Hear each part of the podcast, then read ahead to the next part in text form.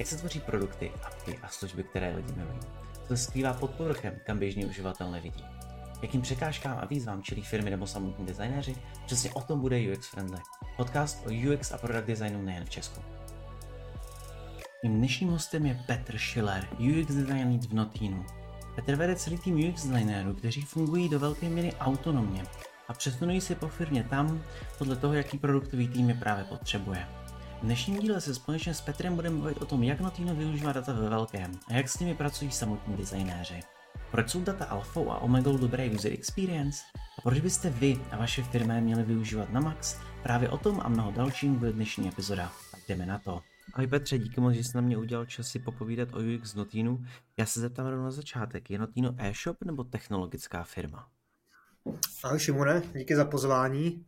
A k té tvý otázce, ale těžký, no, to asi záleží, jak se na to podíváš, ale pokud bychom se na to dívali jenom čistě z pohledu toho, co je ten náš core business, tak je to prodej nějakých výrobků a tím pádem jako technologická firma nejsme, ačkoliv je tady spousta technologických věcí, co děláme, celý ten kanál vlastně přes který prodáváme, nějaký e-shop, aplikace a podobně, ale myslím si, že to bychom pak mohli říct, že technologická firma je úplně kdokoliv. Jo. Ten důvod, proč se zeptám, je ten, protože když jsem se bavil s těma kolegama například z marketingového oddělení, tak mě vždycky fascinovalo, jak moc pracujete s datama. Já právě beru ten hlavní rozdíl mezi technologickou a netechnologickou firmou na základě toho, jak moc jejich rozhodnutí vychází z dat.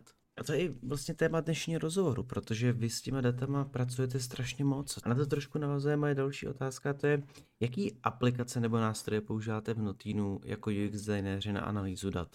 Ještě možná se vrátím k tomu zpátky, k té první otázce, ale pokud to bereš tak, že by to bylo technologická firma, znamená, že dělá nějaké rozhodnutí na základě dat, tak v tom případě ano, v tom případě jsme technologická firma, protože Notino jako takový je hodně data-driven. A k té druhé otázce, tak nástroje, které používáme, tak jich je hnedka několik. Klasika asi pro designéry, zvláště v tom webovém prostředí, tak Google Analytics. Potom další takový podobný nástroj, když ho používáme úplně na jiné věci, spíš na marketing a segmentaci, tak je Bloomreach. Potom se můžeme ještě pobavit, co to přesně dělá a podobně.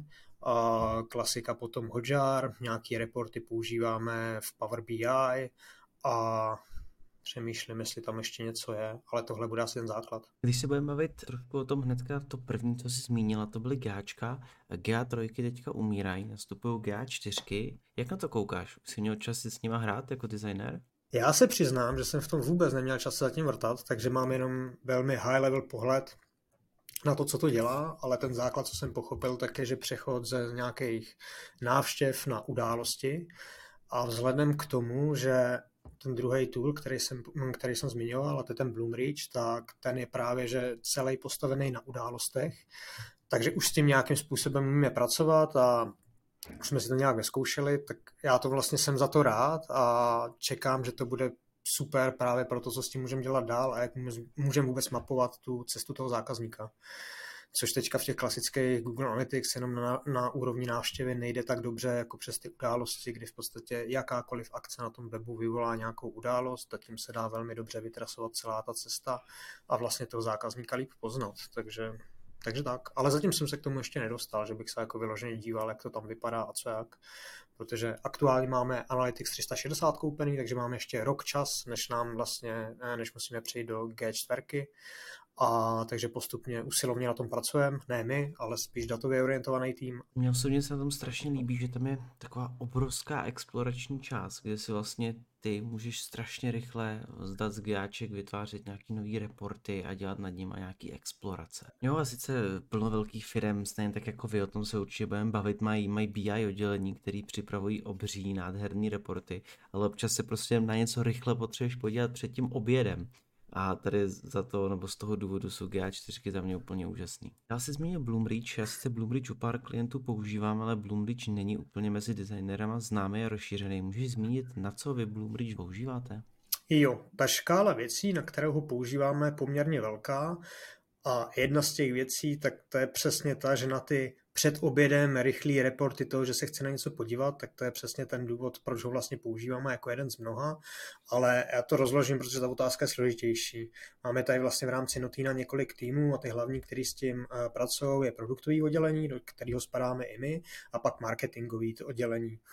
A primárně vlastně ten ten nástroj byl hlavně pro marketingové oddělení, kde oni tím řeší a řídí veškerou automatizovanou komunikaci se zákazníkem, takže tam vlastně nějaká segmentace uživatelů, automatické odesílání nějakých zpráv, e-mailů, newsletterů a podobných věcí, ale to, na co používáme my, tak to je poměrně velká škála věcí. Ta první díky tomu, jak jsem říkal, že to je na úrovni událostí, tak ty už to vlastně říkal sám, že to znáš, máš tím zkušenost, tak to, co tam dává tu velkou sílu tomu, a možná to bude právě v těch GA4, tak si tam rychle vyklikám scénáře typu hele, dej mi zákazníky, kteří za poslední dva týdny nakoupili u těchto tří značek minimálně za 2000 korun a on ti vyjede celý nějaký seznam lidí, kteří tady tohle to vlastně splňují a pak si tam můžu dělat nějaký poměry a dej mi z toho, jaký procento z nich navštívilo tady tuhle stránku nebo udělalo tuhle akci a tak podobně. Takže to používáme poměrně často k nějaký trackování, ať už nějakých nových funkcionalit a podobných věcí, kdy máme nějaký uživatelský scénář a zajímá nás, jak ty zákazníci to plní. Další věc, tak to používáme hodně na rekrutaci v rámci výzkumu, kdy potřebujeme vyložen nějaký segment zákazníků, přesně který nakoupili za 2000 korun v posledních 14 dnech, tak takhle nám vyjede krásný seznam lidí, který můžeme oslovovat, protože nám dali i souhlas s tím, že oslovat můžeme přes klasický GDPR podmínky a schválování a tyhle věci.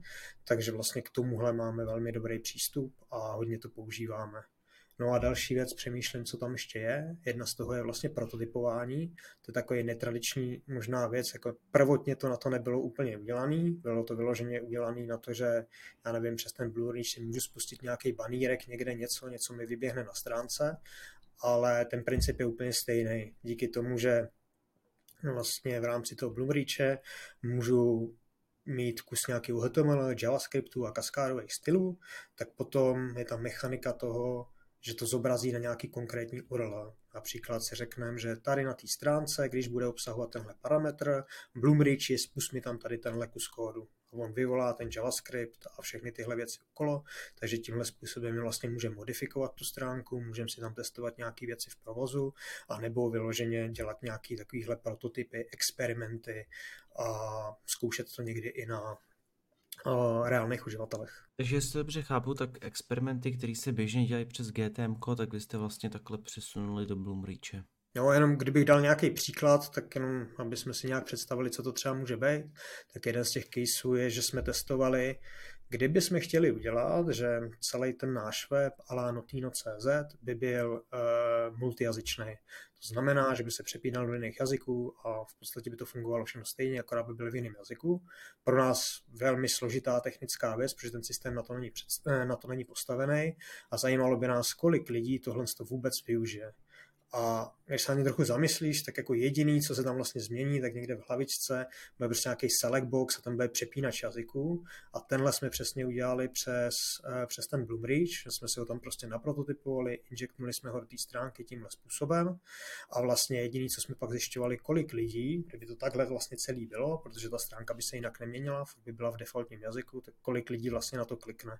A když na to klikne, jak jsme udělali klasický fake door test, kdy v podstatě řekneme, je, děkujeme, tuhle službu ještě jako, nebo tohle ještě neumíme, ale děkujeme za zpětnou vazbu a vyloženě jsme sledovali, kolik lidí, kdyby jsme se do tohle z toho projektu vlastně dostali, tak kolik lidí by to asi zaujalo, jaký by měl ten zacílení těch uživatelů. A můžeš nám říct nějaké výsledky tady toho experimentu? Protože si dokážu představit, že s jazykem se dá docela dobře pracovat i podle defaultního nastavení browseru, což teda není stoprocentní, protože i plno Čechů může mít vlastně nastavenou angličtinu jako defaultní jazyk browseru a ne češtinu, ale zároveň i to může ovlivňovat nějaký expandy, který třeba žijou u nás a mají nastavenou angličtinu. Jo, on teda, já jsem řekl, na Česku jako příklad, ale tohle jsme zkoušeli na Belgii, kde přece jenom to je jako víc multijazyčná země. A výsledek toho experimentu, a byl to jenom experiment, který za těchto podmínek, kdy v podstatě furt tam jdeme s tím stejným trafikem, furt je tam stejné PPC reklama, furt je v češtině, ne v češtině, v angličtině a podobně, tak stejně, kdybychom nezměnili nic jiného z pohledu marketingu, tak ten výsledek byl jako velmi žalostný. Jo? A teďka nevím přesně ty procenta, ale dejme tomu 2 až 3 procenta lidí, který na to kliklo a možná by si teda jako eventuálně ten jazyk změnili, ale vlastně to vypovídá jenom o to, kolik lidí na to kliklo, nic víc se s tím dělat nešlo.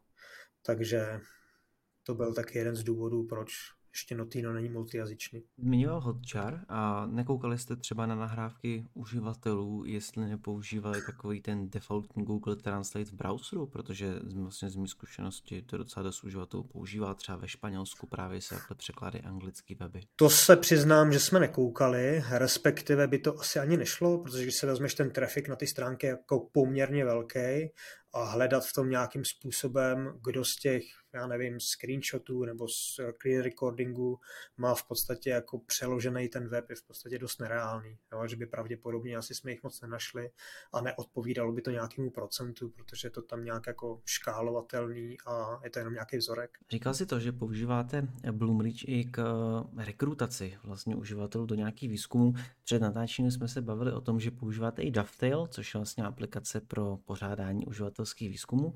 Měříte něco i kontinuálně, například nějaký MPS nebo, nebo podobný výzkumy, který vlastně běží non-stop? Měříme v obě věci.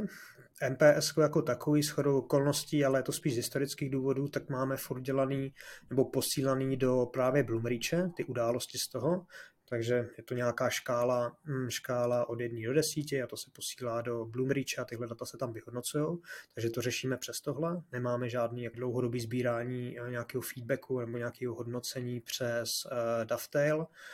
A co se týče nějakých jednorázových sbírání, ať už nějaký zpětný vazby nebo nějaký vyplnění nějakých formulářů, tak na to používáme Alchemer, což je v podstatě služba právě na vytváření těch dotazníků a tak. Tam se to pak i nějakým způsobem analyzuje a dělají nám z toho nějaký reporty a výstupy. My se tu hodně bavíme o datech, ale ty jsi v Notinu UX Lead.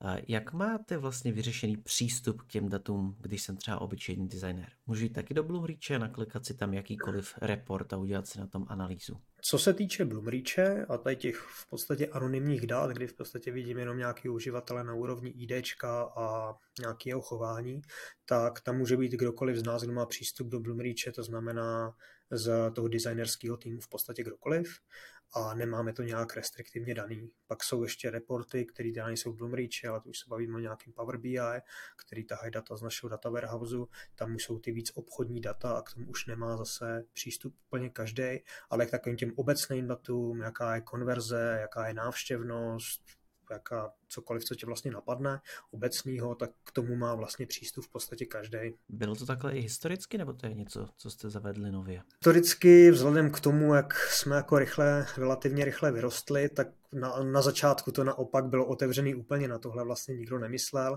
a spíš až teďka, až se ta firma nějak dostává na nějakou úroveň, tak se to spíš uzavírá a možná si jako říkáme, hele, možná by nebylo úplně dobrý, že všichni vidí úplně všechno a tak takže spíš jdeme z té druhé strany. Tím se trošku dostáváme k tomu, o čem se chci bavit dál.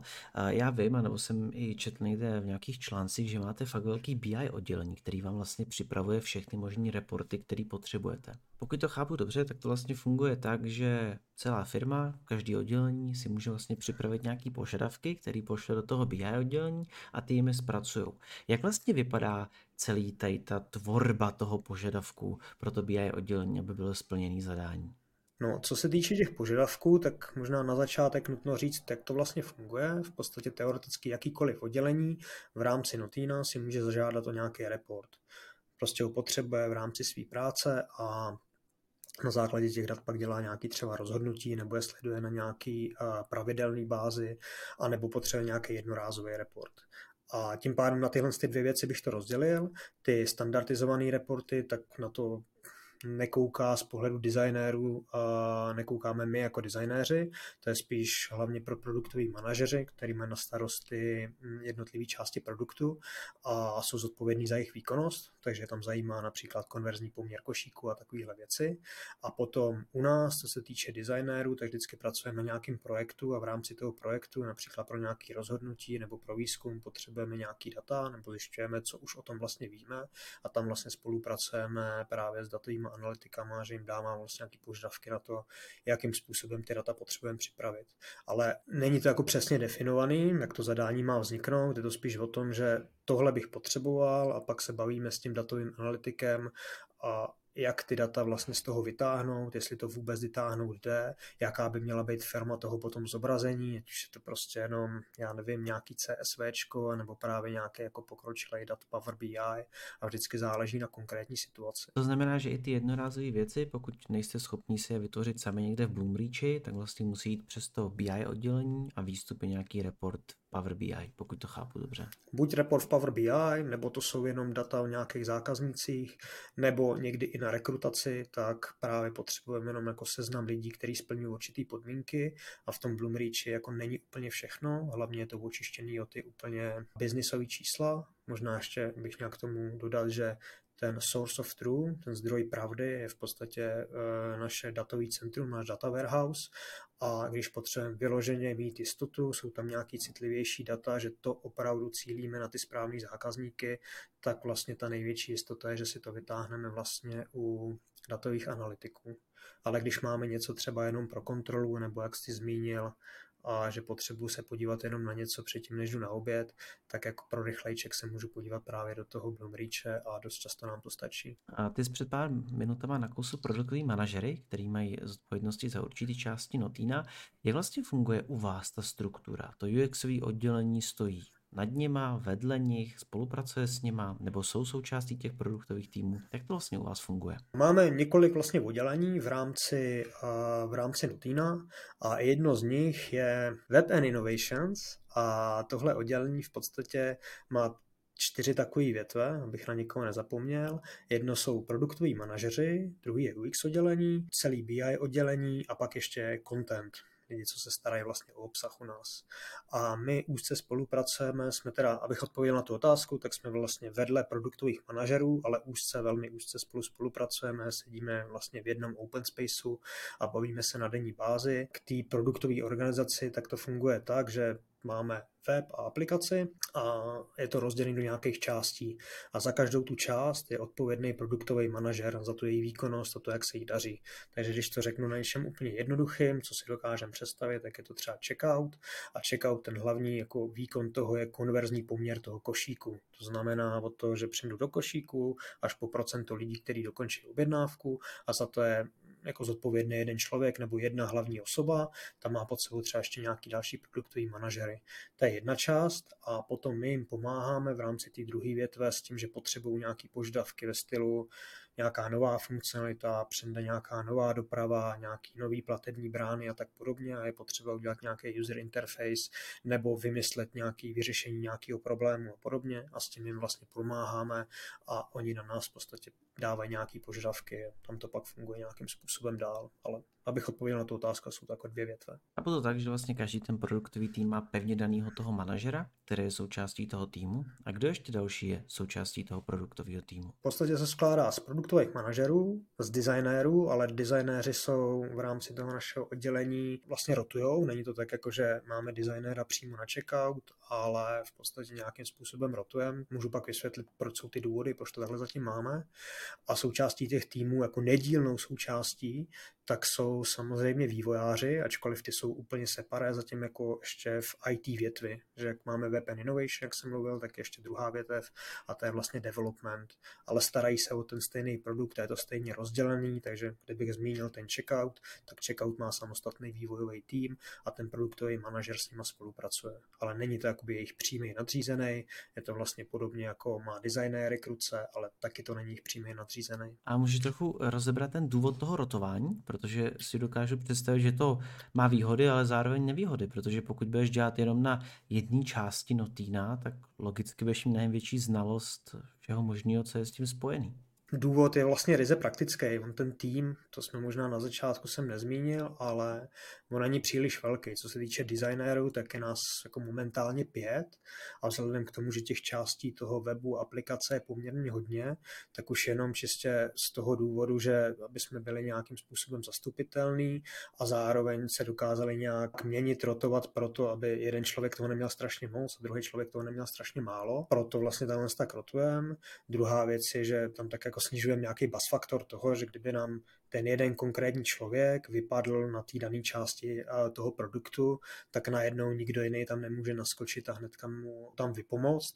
Tím pádem to je další důvod. A ten třetí důvod tak je crossový projekty. Že dost často to, co my děláme, tak je nějaký cross projekt, který jde přes všechny ty jednotlivé eh, jednotlivý části toho webu nebo aplikace. Jo, dejme tomu nějaký příklad, můžu říct, třeba zobrazování slevových kódů a vůbec komunikace slevových kódů, něco nového, co prostě jsme tam předtím neměli a to musíme zobrazit v nějakém výpisu produktů, v produktovém detailu, částečně v košíku a musí tohle to všechno spolu nějak souviset, musí to vlastně vypadat stejně a říkat tu stejnou informaci. Takže i z tohohle důvodu vlastně tam musí být jeden člověk, který to vlastně zaštítí a tím pádem to máme po projektech a ne po částech toho, mm, toho webu nebo aplikace. A když je teda těch eh, designérů míň než těch produktových týmů, tak eh, podle čeho se určují priority?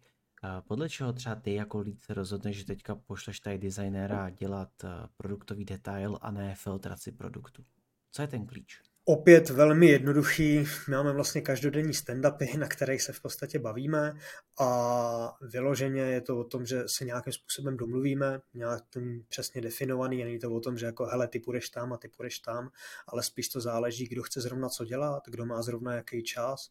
A ještě to funguje taky tak, že někteří produktoví manažeři už chtějí přímo spolupracovat s někým konkrétním, protože vědí, že na podobné věci už s ní třeba dělali a pokud to jenom trochu jde, tak se snažíme tomuhle vyhovět. Takže jako žádná velká věda je nás pět a dokážeme se domluvit. Stává se někdy, že na nějakých komplexnějších věcech pracujete ve více designérech? A nebo jak vlastně funguje ta spolupráce mezi designovým týmem, když si takhle rozdělíte? Nestává se moc často, že by jako více designérů dělalo na jedné věci. Je z toho důvodu, že prostě té práce je poměrně hodně, ale poměrně dost si pomáháme v tom, že ten setup je takový, že jeden designer, to je ten, který to vlastně celý navrhuje, je v komunikaci s tím produktovým manažerem a řeší to společně, ale máme takzvaný design review třikrát až čtyřikrát týdně, kde v podstatě právě, aby jsme byli nějak eh, v obraze, co kdo, jaký ten designer vlastně dělá. Tenhle ten design review na tomhle meetingu, který má zhruba cca hodinu, si vlastně ukazujeme tu práci, na který zrovna děláme, jo? nějaký work in progress a vlastně bavíme se o tom, proč je to takhle, proč to není takhle, zpětná vazba, někdo se na něčem zasekne, chce nějakou radu a to nám poměrně dobře pomáhá. Za první nás to udržuje v tom obraze, aby jsme věděli, kdo, kde, co se děje, aby jsme udrželi nějakou konzistenci v rámci těch věcí a dost nám to pomáhá taky odkrývat nějaký problémy, které tam máme z pohledu třeba design systému a vůbec toho, té konzistence, že třeba něco nemáme vyřešený, protože najednou zjistíme, že někdo to řeší tak, někdo to řeší trochu jinak a vlastně to nemáme vydefinovaný, takže tam pak následují nějaký další procesy. Ty jsi krásně nakousl design systém, ale my se od začátku bavíme o UX designérech, ale každopádně hmm. součástí týmu, který vyváří design systémy, jsou i UI designéři. Jak to vlastně u vás funguje? Ty jsou taky součástí tvého týmu?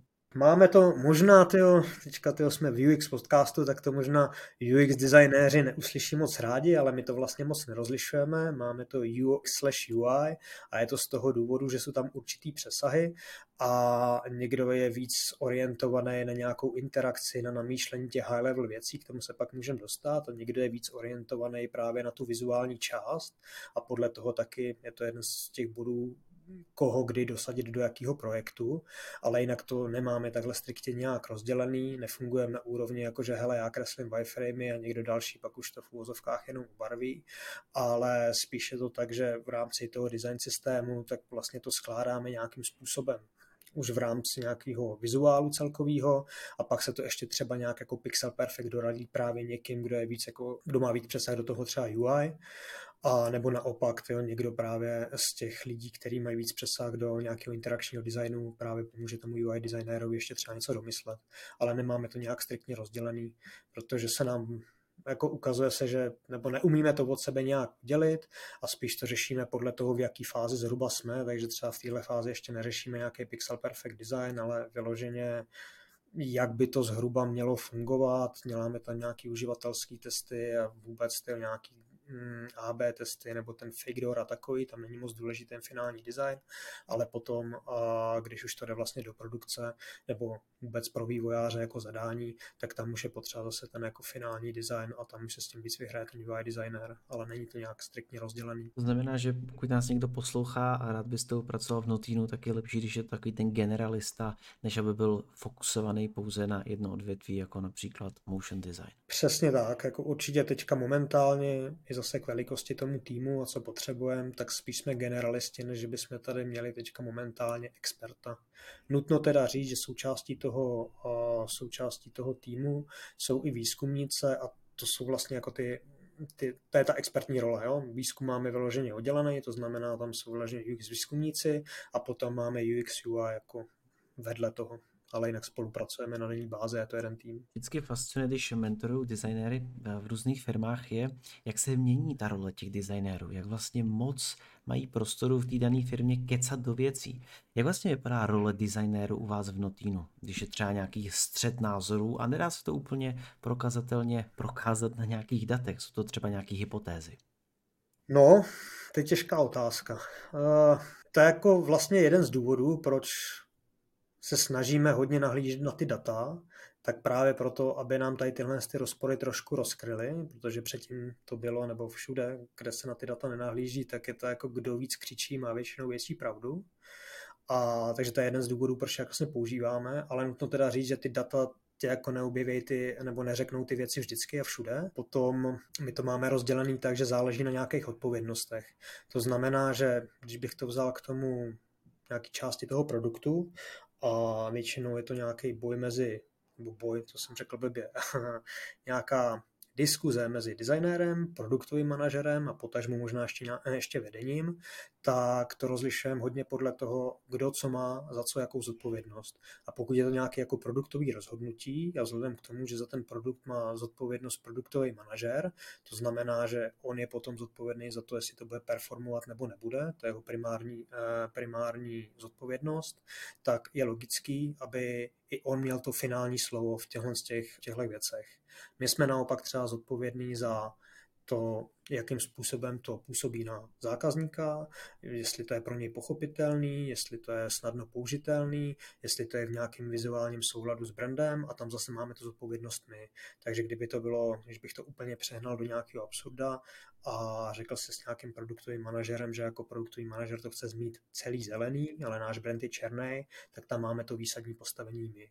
Ale kdyby to bylo naopak, že bychom si řekli, že my chceme mít třeba dejme tomu checkout a ten bychom chtěli mít rozdělený jenom v dvou kroků, tak to už je produktový rozhodnutí a vyloženě tam už má zase váhu ten produktový manažer. A aby to nebylo tak jednoduchý, tak ještě nad tím je top management a ten má tu nejvyšší váhu, takže potom je to o nějaký argumentaci a tam už to někdy Někdy to projde někdy ne. Jak funguje nějaký dlouhodobý plánování? Ty jsi totiž na kous uh, denodenní stand-upy, který máte ráno asi každý den, ale máte nějaký OKR, nebo jak plánujete nějaký ty dlouhodobější projekty, abyste věděli, čemu se věnovat, jakým částem notína se věnovat, jestli třeba nějaká underperformuje a je potřeba tam zásah designéru? Ten proces je zatím následující, že jak jsou jednotlivé části toho produktu, tak vlastně každou tu část, jak jsem říkal, má na starost produktový manažer a ten má za úkol mít vydefinovaný vlastně nějaký key performance indikátory, klasický KPIčka, a ty vlastně sleduje na té denní báze. To se zase zpátky dostáváme k těm reportům, k těm standardizovaným, na kterým koukám a jejich cílem, jejich zodpovědností je tady tyhle ty indikátory v podstatě posunovat dál. To znamená minimálně, aby zůstaly na stejné úrovni, jaký jsou tečka, ideálně, aby se v nějakém dlouhodobém horizontu zlepšovaly.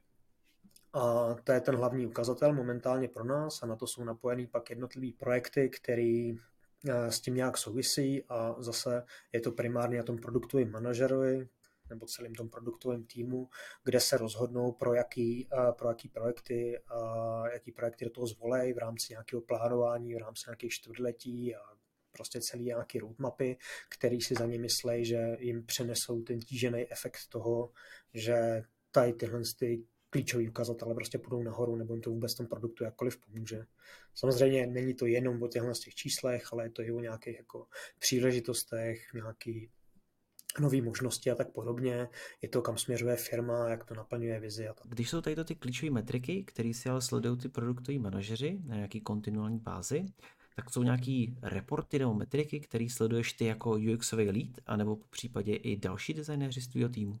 Na té každodenní bázi asi, že bychom se koukali, jak performuje web a tak podobně, nebo nějaký části, to určitě ne, protože na to už není prostor, ta firma je fakt jako velká, tohle bychom, kdysi dávno jsme to dělali, ale od té doby už uběhl nějaký čas a těch lidí je tady mnohem víc a mají mnohem větší fokus na tu konkrétní část. Ono jedna věc je také jako dívat se na ty data a pak ještě z nich nějak jako zkusit zjistit, co to vlastně znamená a proč se to vlastně děje. A to se jako musíme říct, že to bere poměrně dost času a ne vždycky je to úplně jednoznačný. Takže to určitě, eh, to určitě nekoukáme, ale to, na co koukáme jako pravidelně, je zase se to týká těch projektů. Typicky máme nějaký projekt a máme třeba nějaký prototyp v provozu nebo nějakou novou funkcionalitu. Většinou to děláme tak, že když už něco takového spouštíme, tak máme nějaké metriky, které v rámci toho sledujeme. A to nás pak zajímá poměrně hodně, ať už to jsou tady tyhle uh, nové věci, nebo prototypy, nebo nějaký nový výzkum, dotazník, jak se to plní, kolik lidí už nám odpovědělo a tak podobně. A to jako baví každýho, takže ráno přijdeš do té práce a třikrát, čtyřikrát denně se na to podíváš a hele, zase to trochu poskočilo, nebo naopak jste z toho smutný stylu jako ty, hm, tak jako tolik práce to stálo a on to vlastně nikdo nepoužívá, nebo typicky analyzujeme, když je to nějaká nová funkcionalita, která má více jakoby interakcí, není to jako, mm, je tam nějaký složitější proces, tak třeba si na to pouštíme jako screen recording a vyloženě nahráváme jenom, když se tahle funkcionalita zapne, já nevím, na něco kliknu, zobrazí se mi něco a v tom se nějak pohybu, tak v tuhle chvíli chci ten screen recording a pak taky sledujeme, co v tom ty lidi vlastně dělají a i z těch nahrávek dá, celkem, dá se už celkem poznat, když nemáme ten kontext, tak jestli ten člověk to chápe, nebo je v tom spíš ztracený. A tyhle data nás jako baví a to je to nejlepší vlastně, nebo minimálně mě to baví, tyjo, se na tohle dívat. Když pracujete s nějakou featurou v AB testu, co se stane, pokud ten AB test prostě nevíde, prostě se nezdaří? Co se pak děje s tou featurou? A když ta feature neobstojí, tak máme dvě možnosti. Buď se na to úplně jako vykašlat a říct si, hele, tak nic, úplně to zahazujeme, a nebo ta druhá možnost je, což je u nás mnohem pravděpodobnější, pojďme vymyslet, proč to neperformuje a pojďme tam udělat nějaký opravy, to znamená, že ten test se vypne, nechá se tam původní verze, máme nějaké domněnky, proč by to tak mohlo být, nebo se na to udělají ještě nějaké uživatelské testy a podobně, nebo z těch dat dokážeme něco vyčíst, zkusíme zase tu feature nějakým způsobem zlepšit a znovu ji spustíme do toho AB testu. Ale momentálně jsme ve stavu, že jako nepouštíme žádnou z těch věcí, která prostě tím AB testem neprojde. Ve většině těch nových věcí tak právě AB testujeme pokud si teda myslíme, že to bude mít nějaký vliv na performance nebo s tímhle cílem to vlastně děláme. Kolik třeba těch AB testů vám teďka paralelně běží vedle sebe? My moc paralelně ty testy neděláme, většinou děláme jenom jako jeden v rámci jedné země, takže to, co děláme, to jo, tak máme nějakých 28 zemí a v rámci těch 28 zemí, tak na různých zemích běží různý AB testy. Netestujeme to tak, že bychom měli na všechny země pouštíme jeden test, ale spíš si vybereme nějakých x podle parametrů. Ty testujeme, ale vzhledem k tomu, že ty testy se vzájemně můžou ovlivňovat, tak je pro nás jednodušší ty testy dělat a ne souběžně, ale vyloženě jeden po druhém ale ty AB testy jsou fakt nějakých jako větších funkcionalit, není to jako, že tady změním barvičku a budeme to prostě testovat, to ne, ale když se dělá něco většího, něco, co si myslíme, že má větší impact na, nebo mohlo by mít větší impact na, na tu výkonnost toho produktu. Když jedete těch X testů na těch různých zemích, tak přenášíte si ty znalosti na příštěma trhama, nebo co trh, tak to trošku jiný e-shop? Aktuálně to máme postavený tak, že co trh, to vlastně stejný e-shop, jsou tam samozřejmě jiný produkty, protože nemůžeme na každém trhu prodávat ty stejné produkty, jsou tam logicky i jiné ceny a vůbec jiná cenová politika. Jinak se ale snažíme z pohledu toho té funkcionality, UI a vlastně celý toho, jak to funguje, tak web, jak tak aplikace mít stejný. A jediný, kde jsou ty rozdíly, tak když víme, že jsou tam nějaké jako kulturní odlišnosti, které jsou ale většinou, nebo z toho, co my víme, tak hlavně v checkoutu při třeba zadávání adresy a podobně. No, jako příklad, tak třeba Rumunsko tak nezná pojem PSČ. V podstatě nikdo neví, co po něm chcem mm-hmm. a tím pádem je jasný, že prostě PSČ v rámci Rumunska prostě zadávat nemůžeme a není to žádná povinná položka myslím, že tam není dokonce vůbec. Takže spíš nějaký takovýhle niance. A je to i z toho důvodu, že jak jsme v podstatě rostli, tak na tohle to nikdy nebyl čas. Momentálně ani nejsme v tom stavu, aby jsme mohli jako řešit víc nějaký uh, kulturní rozdíly a nějaký niance v rámci těchto těch věcí. Takže se snažíme spíš, aby to bylo stejný a i z pohledu toho vývoje, je to, nebo i z pohledu toho spíš návrhu, je to mnohem jednodušší pro nás, že nemusíme jako řešit ale tady v Polsku je to jinak a tamhle v Belgii musíme udělat tohle a taky nezapomeňte na Slovensko, tam to máme takhle. Byl by to vlastně momentálně pro nás dost jako zmatek, takže se spíš snažíme to nějak generalizovat. Je nějaká konkrétní část, který se ty AB testy týkají nejvíc? Je to například košík, nebo je to něco jiného? Dalo by se asi říct, že košík, protože ten je nejvíc exponovaný a nejvíc náchylný na to, že jakákoliv odchylka tam hodně bolí, takže asi jo, asi košík. Já se teďka úplně nakonec našeho pokecu chci dostat takovému tématu, který teďka je asi všude, a to je AI. Jak ty konkrétně koukáš na roli AI v UX designu? No, to je taky složitá otázka. Jako obecně doufám a myslím si, že to bude jako pomocník. Obecně nejenom v UX, ale vlastně i v jiných oborech, že stejně jako teďka mám nástroj počítač a přes něj dokážu tvořit nějaké věci, tak stejným, nebo browser a v něm dokážu dělat nějaké věci, tak stejným způsobem mi v tom vlastně může použít, eh, pomoct i jako umělá inteligence, ať už nějaký jazykový modely nebo nějaký modely na generování obrázků, které jsou asi teďka jako z toho nejznámější a Bůh ví, co bude za týden, za měsíc, nevíme, ale věřím tomu, že to bude v podstatě pomocník, že furt to bude o tom, že ten designer jako takový, tak jak to máme postavený, řeší nějaký problém a všechny ty ostatní věci mu s tím nějakým způsobem dokážou pomoct. Takže doufám, že to tak bude. A používáš už ty něco na nějaký denní bázi nebo aspoň jednou za týden, nějaký z těch modelů? Na denní bázi ne, ale v podstatě s čím jsem se zatím zkoušel hrát, tak je právě Midjourney v rámci nějaký generování obrázků a klasický chat GTP a vím, že už teďka v rámci třeba výzkumu, tak to naše výzkumnice používají právě nějaký rešerše a nějaký vytváření nějaký základní kostry eh, třeba rozhovorů a tak podobně. Stejně tak vím, že v rámci Notina, tak teďka vlastně to hlavní, kde hm, v podstatě to vzbudilo nějaký zájem, tak jsou samozřejmě copywriteri, takže vyloženě takový ty titulky na banery a prodejní texty a tak podobně, tak s tím se nějak koketuje. A, a vlastně zajímavý je, že vlastně se to propisuje úplně všude, že zrovna včera jsem šel kolem vlastně vývojářského stolu a viděl jsem tam kolegy, jak má v jedný, na jedné na jedný obrazovce otevřený vlastně konzoly a na druhý má GTP a v tom je nějaký kus kóru, takže jako myslím, že to využití bude fakt velký.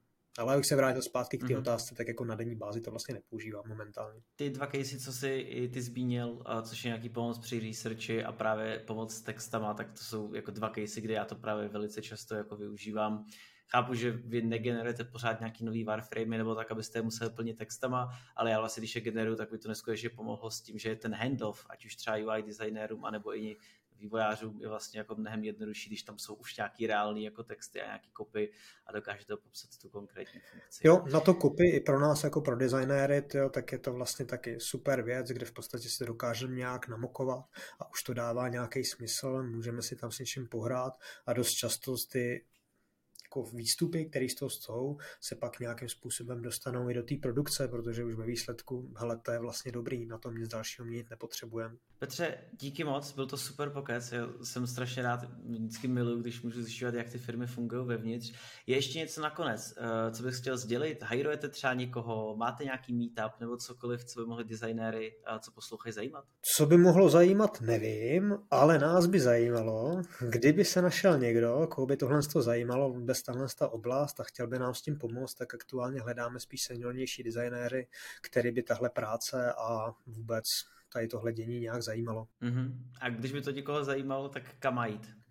A může kontaktovat přímo mě, mě najde vlastně normálně na Twitteru, nebo nevím, jestli v rámci tohohle podcastu tam bude nějaký odkaz přímo na mě jako na kontakt. Může kontaktovat naše HR a jinak jako není asi složitý. Máme vystavený inzerát, takže není složitý najít se i přes tohle. Takže těch možností je spoustu, nebo mě kontaktujte na LinkedInu, cokoliv. Budu rád. Super, tak ještě jednou díky moc za tvůj čas a určitě se uslyšíme a uvidíme někdy v budoucnu. Zatím ahoj. Já děkuji za pozvání. Ahoj.